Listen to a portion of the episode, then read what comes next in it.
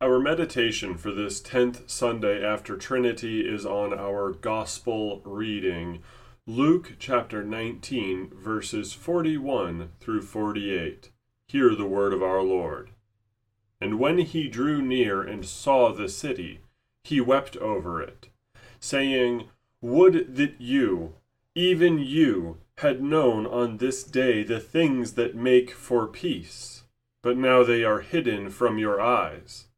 For the days will come upon you when your enemies will set up a barricade around you and surround you and hem you in on every side, and tear you down to the ground, you and your children within you.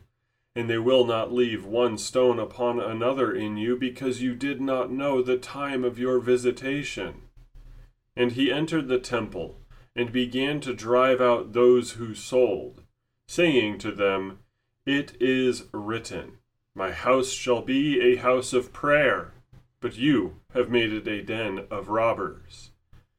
And he was teaching daily in the temple. The chief priests and the scribes and the principal men of the people were seeking to destroy him, but they did not find anything they could do, for all the people were hanging on his words. This is the gospel of our Lord. Praise to you, Lord Jesus Christ. Now, grace, mercy, and peace to you from God our Father and our Lord Jesus Christ. Amen. I'd like you to imagine something. Let's play a game of pretend.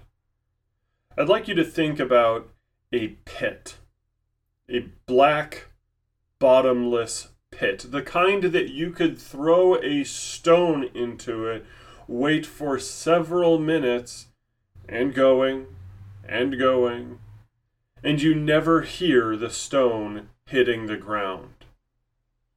I'd like you to think of this pit as the single most unpleasant thing you would ever find yourself in. It seems to be endless, it never stops. And no light gets into it. It's always the same.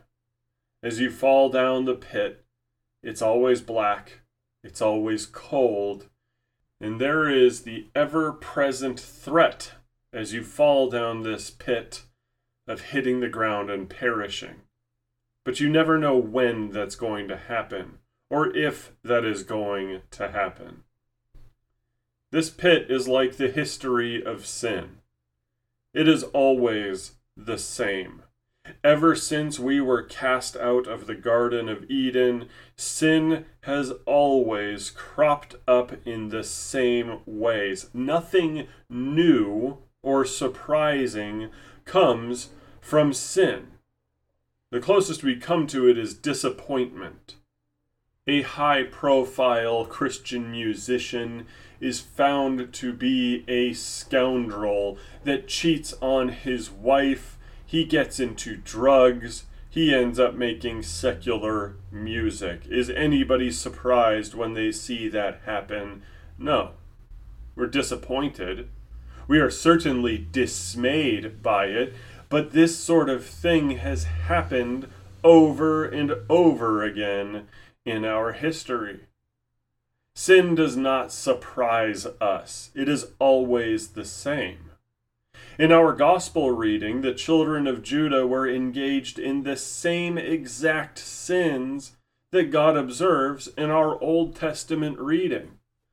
Jeremiah writes an oracle from our Lord in which God says, Is my house going to be a den of robbers? Are you going to really honestly bring murder and covetousness and theft and idol worship into the temple of God. That's what they were engaged in. When our Lord Jesus Christ drives the money changers out of the temple, he is not saying, This prophecy is fulfilled. He's not saying, ah, yes, back then, before the Babylonian exile, they were as clean as a whistle. Oh no, they were doing the exact same thing. Sin is always that black and bottomless pit from where nothing new ever comes out. It's all the same darkness. Now, there is a key difference between the children of Judah in the times of Christ's ministry and the children of Judah when Jeremiah was writing. There were no visible statues to foreign gods in the temple. But in their place, the people had made idols out of themselves. They were so self absorbed and self obsessed that as they crushed their own people with temple taxes and money changing and usury, they excused it with the belief that this is what is best for our people. One might even say that the children of Judah in Jeremiah's time were more righteous than those in the first century AD because at least they were honest about their idolatry. They had the statues out in the open, or in times in which they had to hide them away, or begin worshiping the stars in secret. They weren't pretending that they were godly. They couched their confidence in this is our temple, it was given to us, so we get to stay. Now our Lord Christ weeps over Jerusalem, because sin, being unchangingly dark, means that it always merits the same punishment. The Bible says plainly in Romans 6:23 that the wages of sin is death, meaning both physical death and eternal damnation. But there are also earthly punishments for these sins which repeat themselves over and over again. When Jeremiah wrote, he warned them the Babylonians are going to come. They're going to destroy the temple. They will take you into exile. And that is exactly what the Babylonian army did to them, bringing the children of Judah into exile for 70 years. In 70 AD, history repeats itself at the hands of the Romans, who tear apart all of Jerusalem, destroy the temple again, and scatter the children of Judah to the four winds. This, and the blindness that covered their eyes to Christ's presence, was the just reward for their idolatrous worldview and the way they constantly victimized their neighbors. Now, before we wag our fingers at the scribes, the Pharisees, and the leaders of Judea, consider for a moment that Christendom has, at various times, done the same exact thing. The Roman Church robbed the poor through the simony of indulgences. The prosperity gospel preachers sell God's grace daily and suck up entire retirement funds. Certain Lutheran bodies have made their finances a black box into which no one may look, inviting suspicion from all corners that they have engaged in impropriety of the highest order. We are all as guilty as Judah ever was at this point. If we do not repent, we will meet the same fate. Exile is in order for us, especially because we have been quietly making idols of our own, haven't we? From Pachamama to the cult of the saints to modern worldly morality, the church deserves exile just as much as the children of Judah did. And when it comes, don't say you weren't warned. In a certain sense, some of us are already there. The exile has already started, otherwise, the catacomb synod would not have been needed. Yet here we are.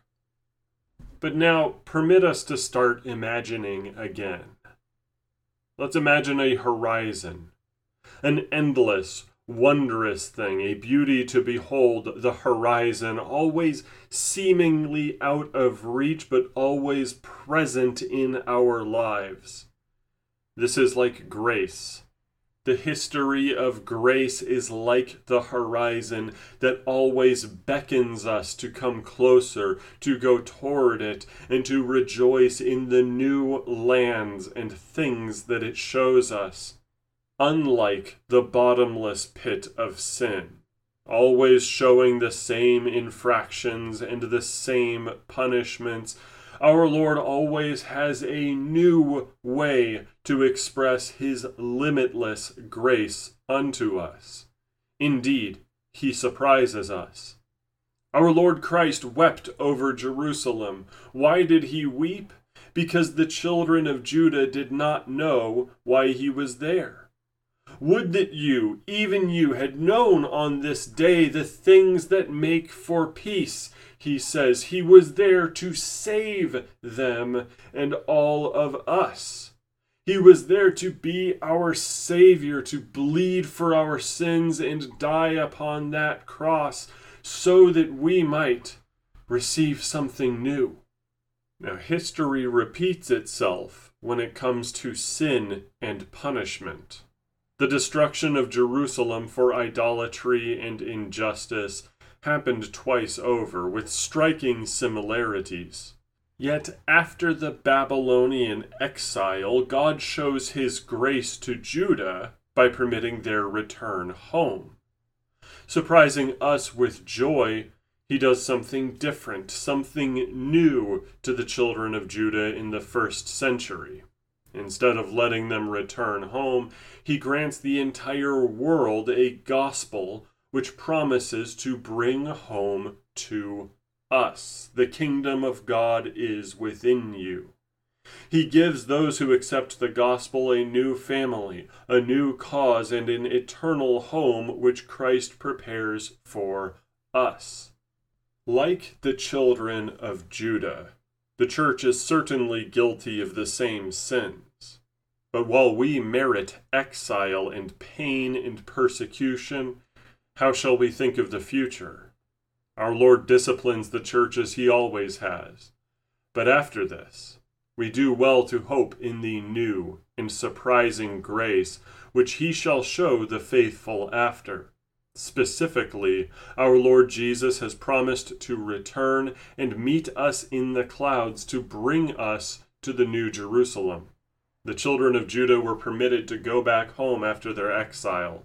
The church era, the millennium, sees home being brought to us in our hearts and our lives.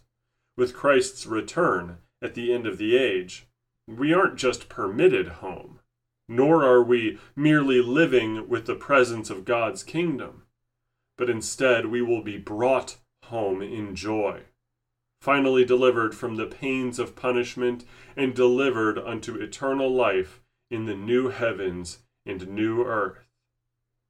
Beloved, sin is always the same, but grace is always new.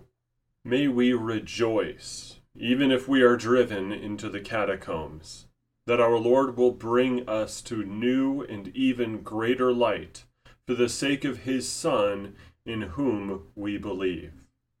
Now the peace of God, which surpasses all understanding, guard your hearts and your minds in Christ Jesus our Lord.